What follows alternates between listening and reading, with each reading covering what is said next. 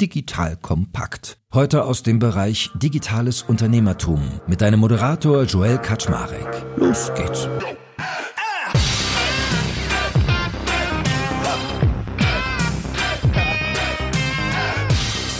Hallo Leute, mein Name ist Joel Kaczmarek.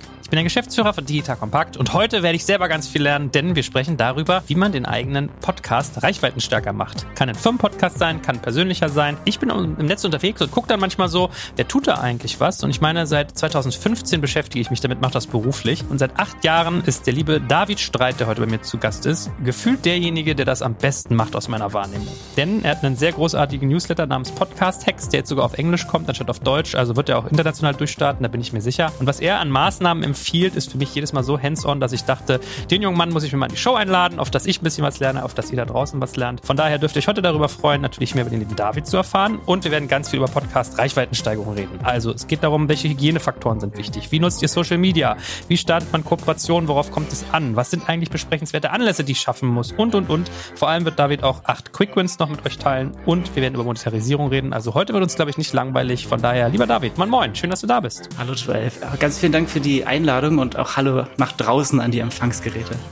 Sag mal ein bisschen was zu dir als erstes. Wie kommt man dazu, einen Podcast-Hex-Newsletter zu bauen? Ach, ich bin irgendwie in diese Podcast-Welt reingerutscht, wie so viele aus Lust an der Freude. Gestartet mit einem eigenen Podcast 2000 21 für meine Plattform Shelft mit äh, Streaming-Tipps und der Erkenntnis, dass es unheimlich schwer ist, seinen Podcast groß zu machen. Das heißt, äh, egal wie viel Liebe man in die Produktion steckt, am Ende ist der Klick auf den Veröffentlichen-Button eigentlich, da geht die Reise erst los, wenn man so will. Hab dann irgendwann angefangen, die ganzen Methoden, die da so um Distribution hinten raus äh, herumschwirren, mal wirklich strukturiert zu sammeln. Erst in einer Notizendatei, dann ein paar Monate später durch die Möglichkeit, daraus eine Plattform Plattform zu machen, durch eine kleine Förderung, ist ein digitales Produkt entstanden, ein Knowledge Hub, wenn man so will, eine Wissenssammlung mit äh, ganz viel Marketing-Techniken. Das ist das St. Audio Studio, was es jetzt gibt und wo wir einfach Podcasterinnen an die Hand nehmen und ihnen sagen, was in welcher Wachstumsphase besonders wirksam ist.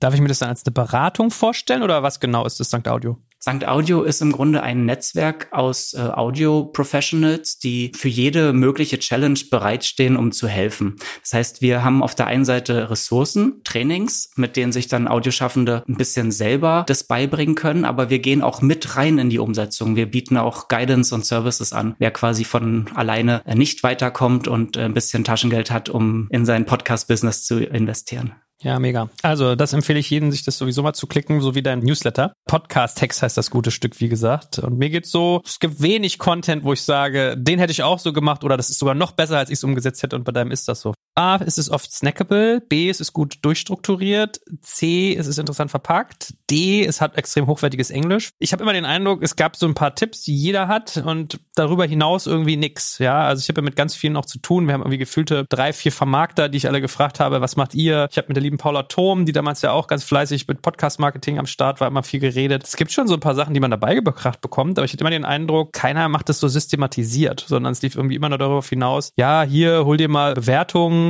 da gibt es irgendwie eine Facebook-Gruppe, da kannst du einmal im Monat deinen Podcast reinposten und dann bewerten die dich mit fünf Sternen und du bewertest sie mit fünf Sternen, das ist voll cool, teil das unbedingt deinen Gästen, dass die das teilen. So endlich, ja. Es ist ein bisschen wie so in der, in der wilden Zeit, im wilden Westen bei SEO, bei Suchmaschinenoptimierung, dass es, glaube ich, Sachen gibt, aber irgendwie noch nie so gesammelt. Und du bist jetzt für mich so die Bibliothek, das zu sammeln. Und äh, wenn wir jetzt mal so Metatalk, Big Picture mäßig anfangen, kannst du vielleicht mal die Leute da draußen auch abholen? Ich glaube, es wird nämlich für einige Beruhigung sorgen. Ich beobachte oft, dass man Podcast startet und es mit der Reichweite ist einfach fucking schwer. Ich habe ganz oft Leute, die ganz ambitioniert starten oder ich werde zum Beispiel ganz oft angesprochen, weil ich bin mittlerweile der Moderator vom Podcast der Bundesregierung und da werde ich ganz oft angesprochen, ja, da gab es doch mal diesen Zeitungsartikel, dass die Regierung ganz viele Podcasts macht, gibt da 200.000 Euro aus und es kommt gar keine Reichweite zustande, wo ich mal sage, ja, meiner war aber nicht dabei, zum Glück, wir machen es ordentlich. Aber so eine Erfahrung sehe ich ganz oft, dass Leute ganz viel investieren, aber es kommt kaum bei rum. Ist es so? Also gibt da mal so ein kleines Big Picture auf dem Markt. Die wesentlichste Frage, die sich alle Audioschaffenden beantworten müssen, ist die nach der eigenen Zielsetzung. Wir haben acht verschiedene Ziele identifiziert, auf die man eigentlich hinwirken kann. Vom Umsatz generieren bis hin zum Spaßfaktor kann alles dabei sein. Und sowas wie die Bundesregierung, das würde ich mal annehmen, ist dann sozusagen ein bisschen nicht monetär getrieben, aber will vielleicht auf ein Ziel hinwirken, Transparenz und, und Einblicke zu gewähren, eventuell den eigenen Expertinnenstatus nach vorne zu stellen. Und so kann jeder auf was komplett unterschiedliches hinwirken und entsprechend sind sind auch die Metriken zu bewerten. Wenn wir von Hörerinnen und Einschaltquoten und so sprechen, können da irgendwie 500 Leute stehen oder 10.000. Aber am Ende ist doch die Wirksamkeit dieser Ohren, die einem irgendwie Aufmerksamkeit schenken, das was zählt. Und das heißt, man darf sich gar nicht so sehr mit anderen vergleichen, sondern man muss bei sich bleiben. Wenn das eigene Ziel ist, Vertrauen zu stärken,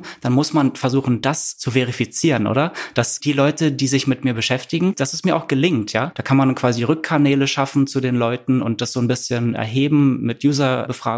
Die große Frustration, die bei Podcasterinnen entsteht, ist eben anzufangen und nicht aus dem Pushen zu kommen und so vor sich hin dümpelt und 100 Hörerinnen hat. Aber die Wahrheit ist auch, dass die meisten großen Formate halt auch wirklich Jahre dabei bleiben. Und diese Konsistenz ist am Ende das, was den Unterschied macht. Da nicht aufzugeben, konstant am Format zu arbeiten und nicht zu denken, jetzt starte ich quasi mit dieser Logik, sondern das darf auch morgen sich weiterentwickeln. Und wenn es das tut, dann ist es sogar gut, weil du am Format arbeitest und an den echten Bedürfnissen dich entlanghangelst. Und wenn man sich die internationalen Podcast-Statistiken anschaut, wir haben ungefähr 120.000 deutschsprachige Podcasts und sagen wir mal das tausendfache englischsprachigen und anders internationalen Formaten. Da gibt's quasi eine Seite, die heißt Buzzsprout. Mit wie viel Hörerinnen landet man eigentlich international gesehen schon in der Top 10 aller Podcasts? Die besagen, dass man in den ersten sieben Tagen 477 Downloads braucht, um in der Top 10 anzukommen. Man muss sich mal vorstellen, dass alle anderen, diese 90 Prozent, die auch senden, das nicht schaffen. Was das für ein unglaublicher Erfolg ist, da hinzukommen, ja, dass man quasi mit nicht mal 500 Hörerinnen schon international gesehen an dieser Spitze angekommen ist. Und de facto beginnt aber die große Monetarisierung mit einem Podcast, wenn man jetzt über Werbeeinnahmen geht, die fängt ja höchstens so bei 10 bis 20.000 Hörerinnen an, ne, pro Episode. Dass es da irgendwie auch Spaß macht, wenn man tausender Kontaktpreisen arbeitet. 10 bis 20.000 Hörerinnen, da ist man schon weit in den 0, Bereichen. Also die Top 1% aller Podcasts, das habe ich hier gerade vor mir, erreicht 5200 Hörerinnen. Top 1%. Ein Reality-Check, den sich die wenigsten auch vor Augen führen, ja. Dass es unheimlich schwer ist, A, B, dass man halt auch, wenn man dran bleibt, würde ich mal sagen, relativ schnell auch in diese Riege vorstoßen kann. Ja, absolut, weil das meiste, was ich erlebe, ist, dass die Leute sagen, das ist mein investiertes Geld und das teile ich durch die Anzahl der erreichten HörerInnen und dann vergleichen sie es mit sowas wie irgendwie Facebook-Werbung oder wenn ich bei Google was geschaltet hätte und kommen dann halt zu dem Ergebnis, war wohl ein beschissener Deal, was ich da eingegangen bin. Von daher finde ich das ja ganz beruhigend, dass also einerseits fairer Hinweis auf die Qualität und andererseits, dass man das manchmal benchmarken sollte auf den Markt. Dass man auch sich nicht unbedingt nur vergleichen soll, ne, sondern dass jeder seinen eigenen Erfolg auch bemessen sollte anhand von Metriken, die man sich selber vornimmt. Und da sollte man sozusagen ganz bei sich bleiben. Und vor allem, je länger man dran bleibt, desto wahrscheinlicher wird es, dass der Effekt eben sich auch steigert. Werbung.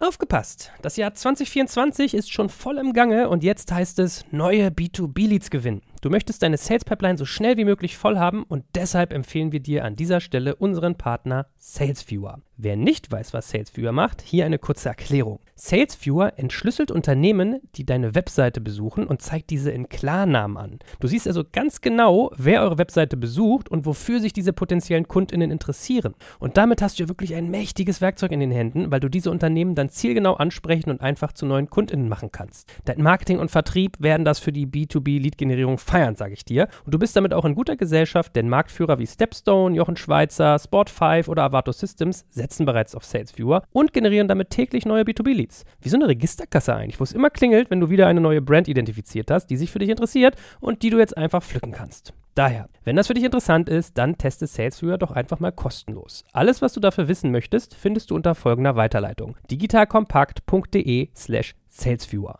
Und wie immer verlinke ich dir es auch auf unserer Sponsorenseite unter digitalkompakt.de slash Sponsoren. Das war's mit dem Werbespot. Und lass uns doch mal wirklich einsteigen, wie man seinen Podcast dann nach oben geschoben bekommt. Vielleicht beginnen wir mal mit so Hygienefaktoren. Hast du dich mal mit sowas auseinandergesetzt, was in der Suchmaschinenoptimierung ja eigentlich auch passiert? Also sowas wie Keywords setzen, wie muss so ein Text von einem Podcast gebaut sein? Gibt es da irgendwie Hausaufgaben beim Cover? Also mal so ganz basic gestartet. Hast du da was gefunden, wo du sagst, ja, das sind die wichtigen drei Hebel oder ist es überbewertet? Man kann natürlich seine Hausaufgaben machen, überall, wo man Text einpflegen kann, den auch einzutragen. Wir haben bei, auf staudio.de auch eine kostenlose Basics-Checkliste. Die will ich jetzt aber gar nicht so ausreizen, denn am Ende ist es entscheidend, dass man wirklich in die Distribution geht.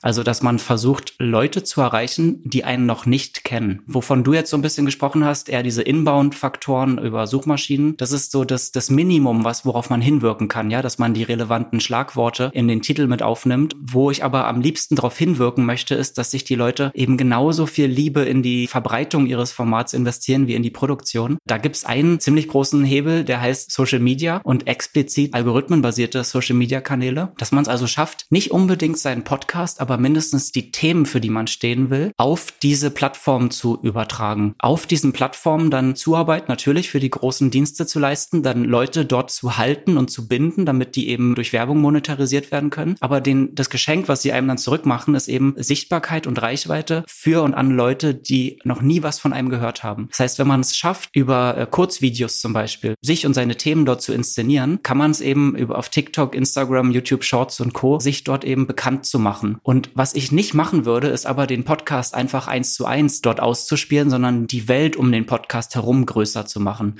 Das heißt, wenn man seine Kurzvideos hat und am Ende ein Call to Action setzt, wenn dich mehr zu dem Thema interessiert, schalte doch in den Podcast ein. Also das ist wirklich der allergrößte Hebel. Natürlich äh, mit Aufwand und Mühe verbunden, aber den die wenigsten überhaupt gehen. Okay, aber das ganze Thema Schrift und Qualität auf der, auf der Textebene zu haben, würdest du sagen, ist dann eigentlich sehr marginal. Das macht gar nicht so viel aus? Ganz genau. Viele der Podcast-Player haben es eben nicht darauf angelegt, dass man diese Formate wirklich gut durchsuchbar zugänglich zu machen. Das heißt, wir sind im Grunde beim Reichweitenaufbau schon noch ein bisschen auf uns selber angewiesen. Na gut, okay, kann ich akzeptieren. Dann lass uns mal vertiefen, was du gerade meintest mit Social Media. Und du hast ja gesagt, vor allem algorithmenbasiertes Social Media. Meinst du damit vor allem so die bekannten Videoplattformen? Meinst du damit einen LinkedIn? Meinst du mit einem Facebook? Und was sind so dieses kleine Einmaleins? Also ich habe jetzt schon gelernt, Content Repurposing, also dass ich schaue, dass ich Kurzvideos mache auf den genannten Plattformen, aber vielleicht hast du ja noch ein bisschen tiefergehende Infos. Im Grunde ist alles gut, was emotionalisiert. Ne? Wenn du dich als Mensch dahinter nahbar zeigst, wenn du vielleicht einen, einen Standpunkt vertrittst, wo sich die Leute dann auch dazu positionieren wollen, funktioniert auf Social Media halt wahnsinnig gut. Und es muss nicht nur in Videoform passieren, das können auch auf Instagram Fotoposting sein, wo man irgendwie sich zu einer Debatte positioniert und auch in die Runde fragt, wie steht ihr dazu? Ne? Weil Social Media ist halt de facto, er sollte auf den sozialen Austausch ausgerichtet sein und nicht nur einseitig senden. Auf Twitter X äh, ist natürlich auch ein Algorithmus am Werk, der besonders Postings priorisiert und hochspült, die viele Reaktionen erzeugen. Ne? Hat vielleicht auch ihren Zenit überschritten. Da kommen natürlich andere nach, ne? Blue Sky und Mastodon, die, nehme ich an, auch die algorithmenbasierte Ausspielung nach und nach forcieren werden. Wichtig ist quasi, dass man Content rund um den Podcast produziert, der nicht darauf abzielt, die bestehende Audience zu unterhalten, sondern immer ins Bewusstsein ruft, dass man damit neue Leute auf sich aufmerksam machen möchte. Hast du mal einen Tipp, wie man sowas dann in eine Messbarkeit kriegt? Also was ist dann so die KPI, die ich mir dafür anschauen sollte, die wichtig ist? Ich würde persönlich als KPI schon die Reaktionen auf meine Postings auch ansehen. Also wie gut schafft ein Posting das, Leute ins Sprechen und in den Austausch zu bekommen? Ist das jetzt nichts, wo man irgendwie eine Tabelle führen muss? Ich bin ein Freund davon, diese Social-Media-Produktion nicht als so eine große Arbeit und Aufgabe betrachtet, sondern dass man eher seine Arbeit am Podcast dokumentiert. Also sozusagen die Leute mitzunehmen und mehr zu dokumentieren als zu kreieren. Das ist ja dieser äh, Gary Vaynerchuk-Ansatz, äh, Document over Create, ne? Ja, den habe ich auch schon beigebracht bekommen, der ist wirklich gut. Ich meine, meine Firma macht quasi Podcasts hauptberuflich und selbst wir tun uns schwer damit, obwohl wir teilweise Video aufzeichnen, das in so eine Prozessierung zu bekommen, dass da quasi ein, ein großer Prozess hintersteckt. Also es ist für viele Menschen sehr aufwendig, das für Social Media so aufzubereiten. Wenn du dann die Videos schneiden musst oder Bilder machen, du versuchst Texte, Überschriften etc. pp. Wie kann denn normalsterblicher Mensch das hinkriegen mit einem vernünftigen Aufwand an Zeit? Man kann versuchen, mit KI-Tools zu arbeiten, aber ansonsten die Systematisierung ist am Ende das, man muss es halt als eine Angewohnheit etablieren, in, in seinen Alltag und Routinen das irgendwie mit einbeziehen, damit es sich eben nicht immer wie eine Extraaufgabe anfühlt. Andere, die empfehlen, dass man einen Tag im Monat wirklich in, sich entlang seines Redaktionsplans zu hangeln und zu gucken, was kommt denn da, die dann entsprechend mit ein bisschen Vorlauf äh, Folgen ankündigen, Folgen nachbereiten. Es wäre auch ein Weg. Also ich glaube, je besser man es systematisiert bekommt, desto eher macht man es auch. Und hast du so eine Art Ranking, dass du sagst, hey, wenn dein Podcast jetzt im Bereich, weiß ich nicht, Food oder Beauty ist, dann ist Instagram die Plattform, auf die du optimieren solltest. Oder wenn der Business ist, dann LinkedIn. Oder wenn dies, dann vielleicht auch mal was ganz anderes, weiß ich, was wie Pinterest oder so. Hast du da so deine Top 3 Plattformen, wo du weißt, okay, die sind für den Bereich wichtig und die für den? Spannend ist, dass ich entgegen der Masse schwimmen würde. Das heißt, wenn alle Fashion-Podcasts auf Instagram stattfinden, dann äh, lass mich doch mal versuchen, meinen auf LinkedIn groß zu machen. Wenn man dann mit einer anfängt, sich fokussiert und dort versucht, die Mechanismen zu verstehen und nachzubilden, was für Content denn auf der Plattform besonders gut funktioniert und sich dann der nächsten zu widmen. Ich glaube, am Ende wird man mit seinem Format oder als Creator sowieso auf allen Plattformen stattfinden, wenn man wächst, ja. Aber mit einer zu starten, die so ein bisschen gegen den Strom ist, wäre so der der Tipp der Wahl. Und sag mal, wenn du sagst, dass algorithmenbasierte Social Media so ein wichtiger Kanal ist, bezieht sich das dann nur auf den eigenen oder ist es auch eine wichtige Aufgabe, die Gäste quasi einzuspannen? Und wenn ja, wie mache ich das am besten? Gäste und Gästinnen einspannen ist, glaube ich, auch ein ziemlich schönes Modell. Allerdings hat sich gezeigt, wenn die Leute oft eingeladen werden, weil sie ja berühmt sind, sinkt die Chance, dass sie sich auch Mühe geben, jedes Interview wieder so teilen, wie man sich das als Host auch wünscht. Ich habe schon äh, Methoden gesehen, wo den Gästinnen in Podcasts im Nachhinein nochmal so ein liebevolles äh, Paket zugeschickt wird, ja, dass sie halt einfach nochmal was auspacken und in die Kamera halten können. Sei es von einem kleinen Lesezeichen mit äh, dir als Host als Gesicht drauf gedruckt, dass die Leute sich auch immer wieder mal erinnern, bis hin zum passenden Buch, über das man gesprochen hat oder was du vielleicht auch empfiehlst. Ne? Und dann haben sie was zum Auspacken in die Kamera halten und können sagen, dass sie bei dir im Podcast waren. Man muss am Ende sich auch Mühe geben, dass man den Leuten was an die Hand gibt, glaube ich. Das muss natürlich nicht alles ein kleines Paket und liebevoll verpackt sein, aber vielleicht auch digital. Ne? Man kann den Leuten auch einen Sharepick vorbereiten oder auf Instagram einen Collaboration-Post absetzen, dass man gemeinsam als Absender auftritt. Also da, da kann man schon noch einiges machen. Wir haben uns irgendwann mal angewöhnt, dass wir alles automatisiert haben, dass die Leute immer am Tag der Veröffentlichung irgendwie einen Hinweis kriegen und mit Bildmaterial so, so einfach wie möglich quasi alles hinkriegen. Aber das finde ich ja charming, gefällt mir. Cool. Und sag mal, äh, ich habe ja von dir gelernt, dass Kooperationen auch so ein zweiter wesentlicher Faktor sind, den du empfiehlst. Was meinst du damit? Es ist vor allem Kooperation mit anderen Podcasterinnen, die ich äh, da hervorheben möchte. Also, dass man other people's audiences auf seine Themen aufmerksam zu machen. Das ist quasi der Kontext, auf den wir hinwirken wollen. Da sind Leute bereits Podcast interessiert. Man muss sie also nicht für das Medium begeistern. Aber wenn man es schafft, eben auf anderen Kanälen und äh, in Formaten stattzufinden, dann ist es ein sehr, sehr probates Mittel, eben auch auf sich, auf sein Interesse, seine Leidenschaft und natürlich auf sein Format dann auch hinzuweisen. Und das kann man machen, indem man gemeinsam aufnimmt oder noch lustiger, indem man einfach die Moderation zum Beispiel tauscht, ja. Also die Vorstellung, dass zwei Podcasterinnen, die eigentlich gar nichts miteinander zu tun haben, einfach mal in völlig verschiedenen Themenwelten sozusagen stattfinden, das ist witzig. Am Ende muss man und darf man den Leuten, den Zuhörenden auch zugestehen, dass sie vielfältig interessiert sind.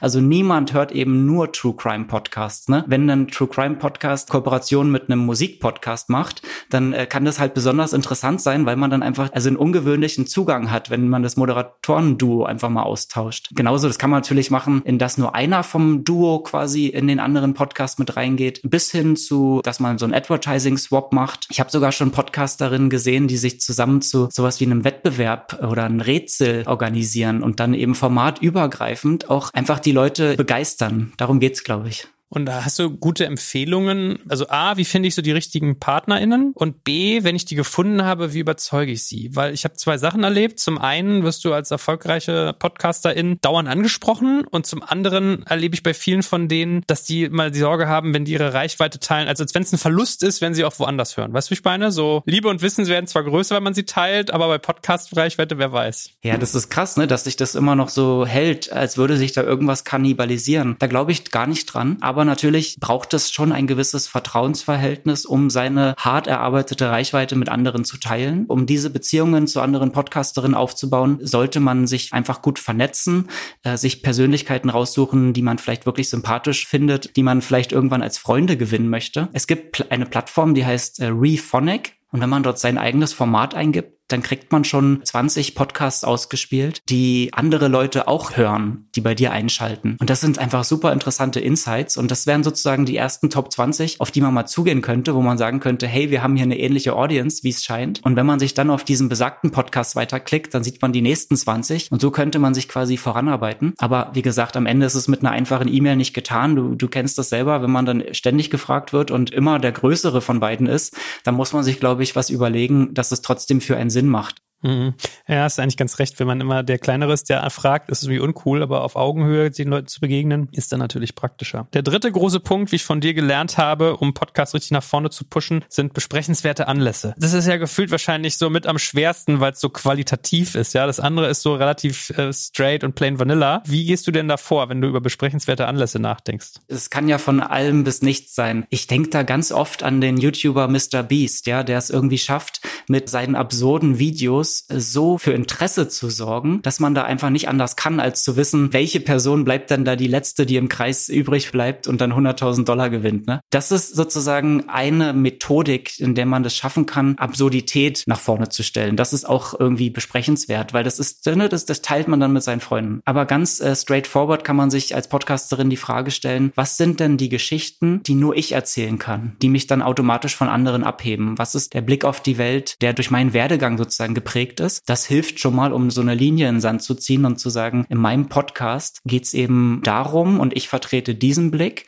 Und wenn euch das interessiert, dann seid ihr bei mir gut aufgehoben was für Ressourcen stehen dir als Macherin zur Verfügung? Äh, besondere Zugänge? Hast du eine Recherchearbeit, die du leisten kannst, dass du quasi dich mal richtig in ein Thema reinstürzt und dort auf Sachen kommst, die eben nicht jeder recherchieren kann? Gibt es einen guten Zweck, für den du dich stark machen möchtest? Aufmerksamkeitsbezogene Anlässe zu schaffen, heißt im Grunde einfach nur mehr Liebe reinzugeben, als das andere tun würden. Und ich glaube, das resoniert dann auch draußen. Ja, deswegen ist es ja so anstrengend, ne? Das ist immer so viel Aufwand. Also äh, muss ja gar nicht monetär sein, aber ich habe auch so gedacht, ich habe ja vieles Thema Führungskräfte, Top-Niveau auf dem Themenbereich Digitalwissen oder Digitalwirtschaft. Und dann habe ich auch gedacht, so, okay, wäre zum Beispiel ein cooles Format, einen Tag lang eine Person dieser Schlaggröße mal durch seinen Alltag zu begeben und alles aufzunehmen. Aber dann denkst du dir halt so, boah, was das halt Aufwand ist. Wie kriegst du es denn hin, so besprechenswerte Anlässe zu schaffen und es trotzdem noch im, im Rahmen zu halten? Kriegst du nicht.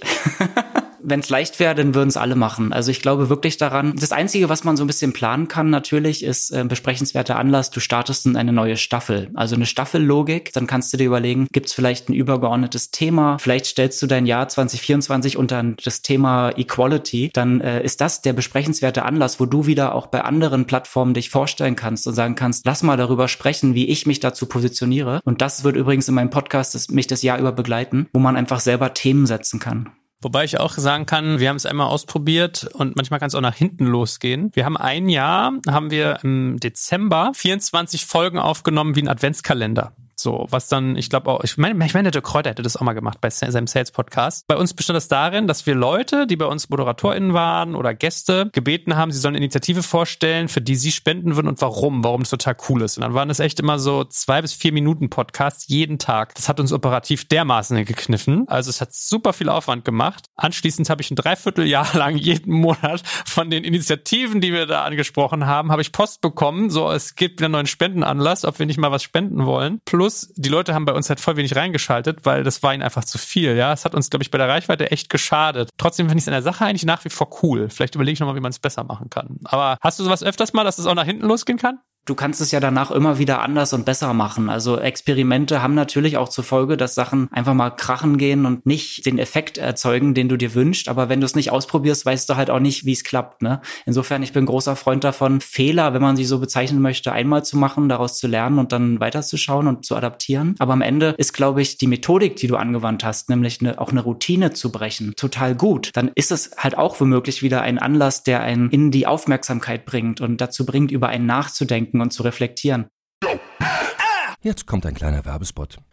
Aufgepasst! Wusstest du, dass HR-Teams heutzutage mit mehr Aufgaben denn je konfrontiert sind? In der aktuellen Studie HR Trends, die Zukunft der Personalarbeit 2024 von Sage, wurden HR-Teams aus sieben verschiedenen Ländern und über 20 Branchen befragt, um top aktuelle Insights in der Entwicklung des Personalwesens zu geben. Sage entwickelt HR-Tools und Software für dein Unternehmen, um Lohnabrechnungen, Personalmanagement, Buchhaltung und mehr zu vereinfachen. So, und die Studie von Sage zeigt unter anderem, dass ganze 91% der HR-Teams angeben, dass ihre Arbeit Arbeitsbelastung im letzten Jahr zugenommen hat, aber gleichzeitig glauben 79 Prozent der Befragten, dass Automatisierung ihre Prozesse zukünftig verbessern und Zeit sparen kann. Ebenfalls spielt auch KI eine große Rolle. Derzeit nutzen etwa ein Drittel bereits Chatbots wie ChatGPT in ihren Prozessen und circa drei Viertel der PersonalleiterInnen sind sich bereits sicher, dass KI die Arbeitsweise im HR revolutionieren wird. Du merkst, die Studie ist vollgepackt mit Statistiken, überraschenden Erkenntnissen und Tipps für HR-Führungskräfte, die vorankommen wollen und zeigt eine Momentaufnahme der sich stetig wandelnden Rolle von HR heute. Am besten schaust du dir die Studie HR-Trends, die Zukunft der Personalarbeit 2024 selbst an. Unter digitalkompakt.de slash Sage, S-A-G-E, kannst du sie dir komplett kostenlos herunterladen. Und wie immer findest du alle Infos auch auf unserer Sponsorenseite unter digitalkompakt.de slash Sponsoren. Werbung Ende.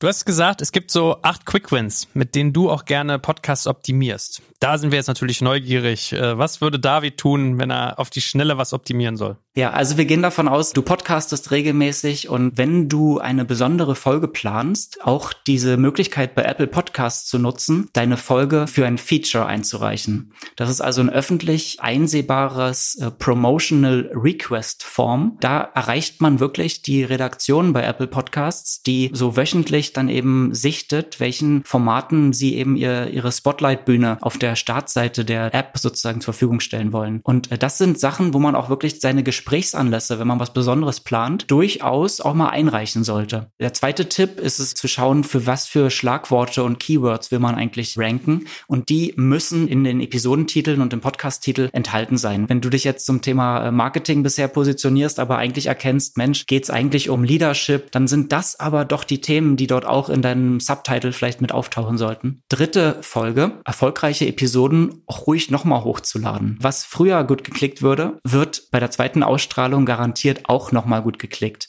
Denn du sammelst ja konstant neue Hörerinnen ein und die wenigsten machen sich die Mühe, durch dein Archiv durchzustöbern und wirklich diese alten Folgen nochmal wieder zu finden. Nummer vier bezieht sich ein bisschen auf die eigene Webseite. Zum Beispiel Schlagworte oder besondere Gäste und Gästinnen zu highlighten. Denn am Ende veröffentlichen wir die Episoden ja immer linear und dieser lineare Feed eignet sich eben nicht für die Discovery. Auf der eigenen Webseite hat man dann die Möglichkeit, über Kategorien besonders interessante Folgen nach vorne zu stellen, die besonders zum Start, wenn man sich das erste Mal mit dem Format beschäftigt, äh, besonders hörenswert sind. Nummer fünf äh, der acht Quick Wins ist, ein Presskit bereitzustellen. Und das ist gar nicht mal unbedingt, dass es automatisch dazu führen wird, dass man auch in der Presse über einen berichtet wird. Aber es hilft, deine Positionierung, ein Erwartungsmanagement einmal äh, zu hinterfragen und da drin aufzulisten, was sind die Themen, über die du sprichst, ein Foto bereitzustellen von dir, möglichen Pressekontakten auch mit an die Hand zu geben, worüber sie sich mit dir unterhalten können. Sowas wie ein PDF oder ein Download-Ordner, den man dann auch über seine Webseite bereitstellen kann. Nummer 6 und 7 sind ein bisschen ähnlich zueinander. Äh, Nummer 6 ist eine Abwesenheitsnachricht in seinem E-Mail-Postfach zu installieren. Und in dieser äh, Abwesenheitsnachricht dann einfach zu sagen, hey, übrigens, ich habe auch einen Podcast äh, zu den Themen XY, schalte doch mal rein und gib mir Feedback. Oder was wäre denn ein Thema, was dich noch interessiert? Ja, da kann man halt auch wieder diesen Kanal, der sonst ungenutzt bleibt, der Abwesenheitsnachricht, relativ schnell aufsetzen und vielleicht auch für eine Zeit lang wäre ich mal ganz neugierig bei den Leuten, was da so an Feedback zurück zurückkommt. Nummer sieben, den Podcast in der E-Mail-Signatur aufzunehmen. Und da kann man natürlich sagen, man äh, implementiert dort das Format ganz allgemein so und erzählt kurz, worum es geht. Oder man macht sich wirklich die Mühe, zu jeder neuen Folge auch einen neuen Link zu hinterlegen. Diese ungenutzten Werbeflächen. Ich glaube, wenn man da mal ein bisschen drüber nachdenkt, wo man eigentlich überall von seinem Podcast berichten kann, dann fällt einem hier und da bestimmt noch was auf. Und äh, Nummer acht ist es, ein Community-Erkennungszeichen sich zu überlegen. Im schlimmsten Fall ist es quasi ein Insider und im besten Fall ist es etwas, was bei neuen Leuten wieder für Aufmerksamkeit sorgt, dass die halt nachfragen, hey, warum hast du da dieses Emoji drin und was bedeutet das? Das sind meine Top 8. Ich würde dir gerne noch einen Bonus mitgeben, Joel, wenn ich darf. Ich möchte das viel öfter sehen, dass Podcasterinnen um Feedback bitten. Und das kann man ganz einfach schaffen, indem man in seinen Show Notes eine fortlaufende Umfrage installiert. Einfach einen Link zu einem Google-Form oder wo auch immer man das hostet, indem man einfach fünf bis sieben Fragen stellt, die nicht einfach lauten, wie gefällt dir mein Podcast, sondern bei was für einer Transformation helfe ich dir eigentlich? Dass man einfach darauf hinauskommt, A, das Format weiterzuentwickeln und B, auch zu erfahren, was für einer Lebensrealität bewegen sich eigentlich meine Hörerinnen. Es ist so ein unglaublich guter Hebel, Hebel, konstant an seinem Format zu arbeiten, indem man das Ding einfach laufen lässt. Die Leute werden das schon entdecken. Man muss auch nicht jede Folge darauf hinweisen, aber man ist erreichbar für Feedback und äh, das sind die wenigsten Podcasterinnen heute. Ja, guter Hinweis. Und ich möchte noch eine Sache ergänzen. Ich glaube, die setzt du immer voraus, aber das ist wahrscheinlich vielen, die uns heute zuhören, gar nicht so gewahr. Diese Hygienefaktoren der Audioqualität. Also ich bin manchmal so ein bisschen überrascht, mit was für schlechten Equipments die Leute aufnehmen oder wie lange und verwurschtelt die Podcasts sind und dann wundern sie sich, wenn sie nicht abheben. Das ist was, was ich auch noch gemerkt habe. Wenn ein Podcast beschissen klingt, will den auch keiner teilen. Also für, für dich, glaube ich, volles so low-hanging fruit. Das liegt mir noch am Herzen. So, und eine, eine kurze Nachfrage ist mir noch gekommen, als du die acht gesagt hast. Wenn du, als du gesagt hast, äh, man soll gute Folgen ruhig nochmal wieder hochladen. Würdest du das als Doublette machen oder würdest du einfach das Datum der ersten Folge verändern, dass sie sozusagen nach oben taucht, sodass du dann die Reichweite immer trackst? Weil ich hatte mal Sorge vor diesen Dubletten, ob mir das den Kanal killt, aber vielleicht ist es auch gar nicht so schlimm. Ich würde es 100% als Doublette machen, kurze Anmoderation voranstellen, indem du den Reupload nochmal kontextualisierst. Also du kannst sagen, warum ist dir das nochmal ein äh, Reupload wert? Zum Beispiel, weil du möchtest, dass diese besondere Folge nochmal von neuen Leuten gehört wird, weil es einen aktuellen Anlass gibt, der dich dazu bewegt. Und das wirkt am Ende einfach auch äh, herzig, weil man sich eben mit seinen Inhalten beschäftigt, weil die immer noch wertvoll sind und äh, nicht so zu tun, als sei das eine neue Folge, ist an der Stelle einfach auch fair zu der Audience. Und man kann auch mit dem Titel sogar noch ein bisschen umherspielen, ne? dass man beim ersten Upload hat man auch alle Keywords drin gehabt, beim zweiten Upload kann man eventuell variieren und einen emotionaleren Hook finden. Da würde ich auf jeden Fall sagen, nicht vor zurückscheuen, einfach nochmal hochzuladen nach hinten raus hast du ja gesagt, es wäre auch ganz cool, wenn wir uns nochmal vielleicht ein, zwei Sätze zum Thema Monetarisierung widmen, weil du hast ja auch vorhin erzählt, dass äh, viele immer so TKP getrieben sind und dann macht es ja gefühlt erst ab 20, 30.000 Reichweite pro Folge Sinn. Was siehst du denn für Monetarisierungswege auch dahingehend, dass wir uns mal den kleineren Menschen widmen, die noch nicht so viel Reichweite haben? Ich würde sagen, dass sich ein Podcast in jeder Wachstumsphase monetarisieren lässt. Am Ende muss man ja nur die richtigen Leute finden und denen ein Wertangebot bereitstellen, das sozusagen von Interesse ist entweder viele Leute finden, die einem wenig Geld geben oder wenig Leute, die einem viel Geld geben. Und ich würde immer mit wenig Leuten starten, die einem viel Geld geben, ne? weil darauf lässt sich am besten eben ein Business aufbauen. Wenn man das ernst meint, dann ist ein Podcast einfach mal ein eigenes Business. Wenn man es als solches betrachtet und, und systematisiert und konstant daran arbeitet, dann wird es schnell mehr als ein Hobby. Und damit man nicht ausbrennt, macht es einfach total Sinn, wenn da auch was zurückkommt. Von daher große Empfehlung, über etwas nachzudenken, wie was kann ich eigentlich meinen wenigen Hörern Hörerinnen, aber vielleicht der richtigen Zielgruppe für mein Thema noch für Leistungen bereitstellen. Also neben der eigentlichen inhaltlichen Arbeit rund um den Podcast kann man auch einfach Leistungen, die man sozusagen anbietet, auch ruhig thematisieren. Das ragt dann weiter bis hin zu äh, Vorträgen, die man auch einfach rund um seine Nische, sein Expertentum organisieren kann. Natürlich Coaching und Training, da fängt es quasi an. Vielleicht stellt man mal ein Angebot zusammen für einen Workshop, wo man einfach konstant fünf Leute für sammelt und wenn die erreicht sind, dann findet man einen Termin. Wenn man die Terminfindung geschafft hat und das äh, Fachwissen geteilt hat, kann man aus diesen Gesprächen, die man dort macht, auch wieder ganz tollen neuen Content für den Podcast generieren. Was ist denn den Leuten wirklich irgendwie mal 600 Euro wert? Und da muss man ja nur fünf Leute dafür finden. Schon hat man 3000 Euro mit seinem Podcast verdient. Diese fünf Leute zu finden, das ist am Ende, wenn das Wertangebot stimmt, nicht das Schwierigste auf der Welt. Ich wollte gerade fragen, ob du so eine Art Cluster hast, wie du Monetarisierung siehst, weil im Vorgespräch mit dir habe ich gelernt, kennst 35 Wege, wie man Geld verdienen kann mit einem Podcast. Also ich kann irgendwie immer fünf, aber ich habe auch über direkte Monetarisierung nachgedacht und gar nicht so sehr über indirekte. Also ein Coaching ist für mich wäre jetzt indirekt. Vor dem Hintergrund habe ich gedacht, wäre es vielleicht mal ganz cool, das mal zu clustern. Da hast du recht. Im Grunde ist das Cluster, was dort entsteht, Monetarisierung durch den Podcast. Leute wirklich Geld für Inhalte ausgeben. Dann gibt es das zweite Cluster, dass die Community bezahlbereit ist. Also, dass man einfach allein um Mitglied einer Community zu werden, Geld in den Topf wirft. Das dritte sind dann eben Produkte. Das vierte sind Services, die man anbietet. Das fünfte ist natürlich die Werbung. Innerhalb dieser Cluster können wirklich unterschiedlichste Geschäftsmodelle auch drinstecken, für das Leute entweder viel Geld oder wenig Geld bezahlen würden. Allein in dem Thema Community kann man sagen, es gibt Podcasts, die irgendwie Community-Zugang für fünf Euro im Monat anbieten. Ihr bei Digital Kompakt seid da ja auch ein ganz spezieller Fall mit eurer hochpreisigen Community. Da vielleicht äh, kannst du da noch mal ein paar Worte zu sagen, warum das nur ausgerechnet so viel Geld auch wert ist. Ich habe unsere Community gar nicht als Monetarisierungsobjekt unseres Podcasts gesehen, sondern ich habe den Podcast immer als Reichweitenlieferant für das Monetarisierungsprodukt gesehen, was eigentlich beides dasselbe ist, ja. Aber lange Rede, kurzer Sinn. Ähm, ich habe meine Community immer gefragt, was ist denn so der nächste logische Schritt, den ihr euch von mir wünscht? Was wäre ein Service, der euch so viel wert ist, dass ihr mir dafür Geld zahlen würdet? Dann kamen immer zwei Antworten. Naja, zum einen irgendwie noch mehr Tiefenwissen und zum anderen dein Netzwerk. Dann habe ich angefangen, über Jahre weg, also ich glaube, es ist bestimmt anderthalb, zwei Jahre irgendwie so, wo ich immer Feature-Ideen hatte, was ich machen könnte. Und dann habe ich immer gedacht, naja, eigentlich kommt alles zusammen, wenn ich jetzt einen Business Club baue. So, und Business Club ist nur so ein beschissenes Wort. Da denken alle halt immer so an alte weiße Männer im Hinterzimmer, die bei Zigarre und Whisky irgendwelche Hinterzimmer-Deals abschließen. Ich habe es vielmehr als Community gedacht, wo man sich gegenseitig hilft. Ich sage immer, der Beirat in der Hosentasche. Also du ziehst das Handy aus der Hose, tippst was ein und kriegst eine Hilfe. Du hast irgendein Problem oder du suchst einen Kontakt, du hast irgendeinen Need und jemand ist da, der dir hilft. Und das thematisch eingeordnet in einer Ecke.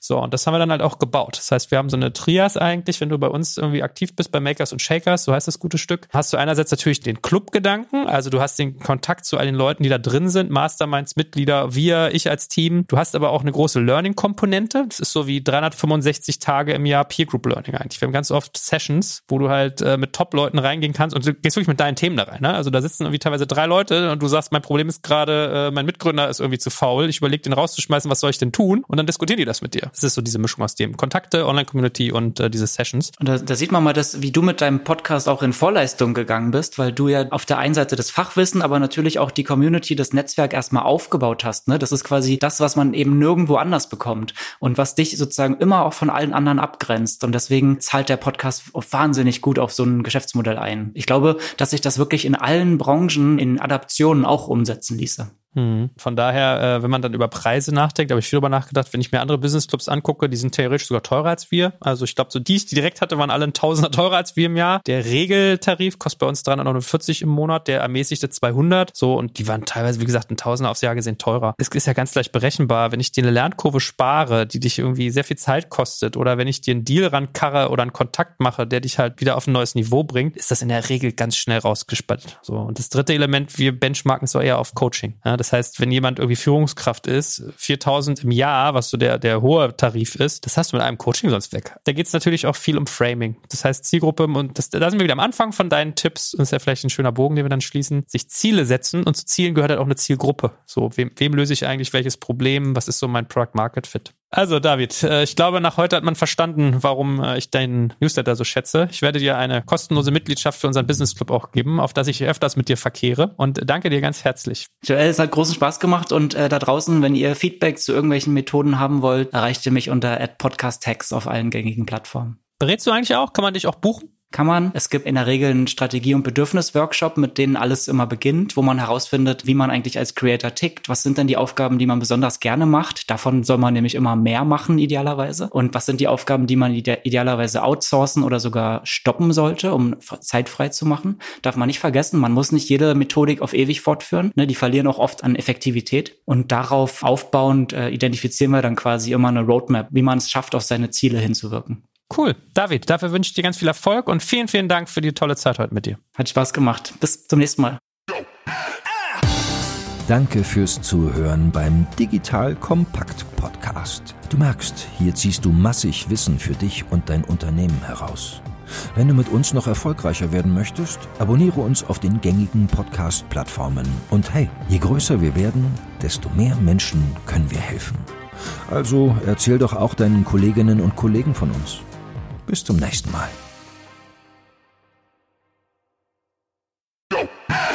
Jetzt kommt ein kleiner Werbespot. Aufgepasst. Du kennst es doch sicherlich auch. Der Frühling ist im vollen Gange, es müsste mal wieder geputzt werden oder auch ausgemistet. Also wir haben das Thema auf jeden Fall gerade, denn nach unserem großen Live-Treffen von unserem Business Club Makers and Shakers missten wir gerade unseren ganzen Keller aus und dabei gibt es auch Dinge, da habe ich gar keine Lust, die aufwendig ins Internet zu stellen, sondern suche Hilfe. Und zwar haben wir da einen spannenden Partner, den kennst du bestimmt auch schon, denn mit Rebuy kannst du deine gebrauchten Artikel, wie zum Beispiel Bücher, Musik, Filme oder Technik wie Smartphones, HiFi und vieles mehr verkaufen. Komplett stressfrei, ohne lästiges Erstellen von Anzeigen und vor allem ohne stressige Kommunikation mit KäuferInnen. In nur 30 Sekunden findest du heraus, wie viel Geld du für deine Artikel bekommst und wenn dein Artikel im Lager von Rebuy angekommen ist, bekommst du das Geld ganz automatisch schon sechs Tage später ausgezahlt. Also, mach's wie wir, spar dir doch einfach das Text- und Abfotografieren deiner Schätze und besuche direkt Rebuy. Unter digitalkompakt.de slash Rebuy habe ich dir eine Weiterleitung eingerichtet und alle Infos findest du wie immer auch auf unserer Sponsorenseite unter digitalkompakt.de slash Sponsoren. Werbung Ende.